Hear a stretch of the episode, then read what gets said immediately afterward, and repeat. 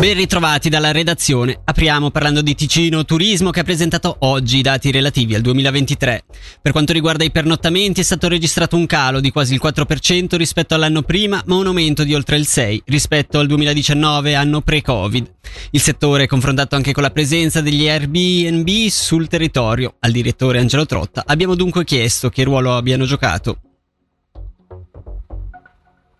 No, nemmeno una sfida, diciamo, diciamo, che sono una realtà. Ormai il modo di viaggiare, di pernottare è cambiato, c'è tutta una clientela, in particolare famiglie e famiglie giovani, che prediligono affittare degli appartamenti che non degli alberghi. Noi chiaramente ci rivolgiamo a tutti i target, quindi è vero che storicamente il mondo dell'hotellerie eh, era sempre predominante, lo è ancora, cioè noi lavoriamo tantissimo e a braccetto con il settore dell'hotellerie. Ricordo che in campeggi anche sono per noi una realtà importantissima. In Ticino facciamo praticamente più del 20% dei pernottamenti in campeggi rispetto al resto della Svizzera, no? Però ricordo anche che ormai ci sono, anche se non si sono tutti registrati, si parla di più di 15.000 letti per affitti a corta durata e questo è anche un tipo di turista che bisogna assolutamente conquistare.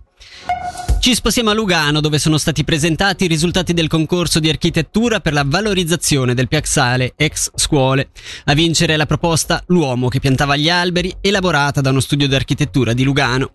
La fase operativa inizierà nel 2026 e sono previsti due anni di lavoro. Sentiamo nel servizio la capodicastere immobili e sicurezza e presidente della giuria, Karin Valenzano Rossi. Si tratta di una finitura della piazza con un'alberatura molto importante che parte del sottosuolo all'interno all'interno di quello che è il velosilo o motosilo per poi arrivare in superficie, quindi fare una grande copertura sia del nodo del trasporto pubblico sia della parte fruibile per la cittadinanza attraverso delle pensiline sotto questi alberi. Accoglierà l'arrivo del tram treno sul lato iniziale della piazza, il eh, nodo del trasporto pubblico cittadino come oggi sostanzialmente dove c'è la pensilina che appunto avverrà sotto questa piazza alberata e poi uno spazio pubblico fruibile dove possono accadere delle cose, dove possono esserci delle bancarelle, ci potranno essere delle attività nella parte più verso Piazza della Posta. La prossima votazione cantonale è stata fissata oggi per il 9 giugno. Saranno due i temi su cui i ticinesi saranno chiamati ad esprimersi, la modifica delle leggi tributaria votata lo scorso 12 dicembre in Parlamento e il decreto legislativo per lo stanziamento dei crediti necessari all'acquisto e alla progettazione della ristrutturazione dello stabile EFG a Lugano. Il 9 giugno potrebbe essere sottoposta a consultazione popolare anche la modifica della legge sull'istituto di previdenza del Canton Ticino, votata in Parlamento lo scorso 17 ottobre ottobre, ma solo se giungerà per tempo la sentenza del Tribunale federale. È pronta l'edizione 2024 della pubblicazione Scuola Media e poi. Il volume, pubblicato ogni anno dall'Ufficio dell'Orientamento Scolastico, funge da guida non solo per gli allievi che devono compiere una scelta formativa, ma anche per i genitori e i docenti.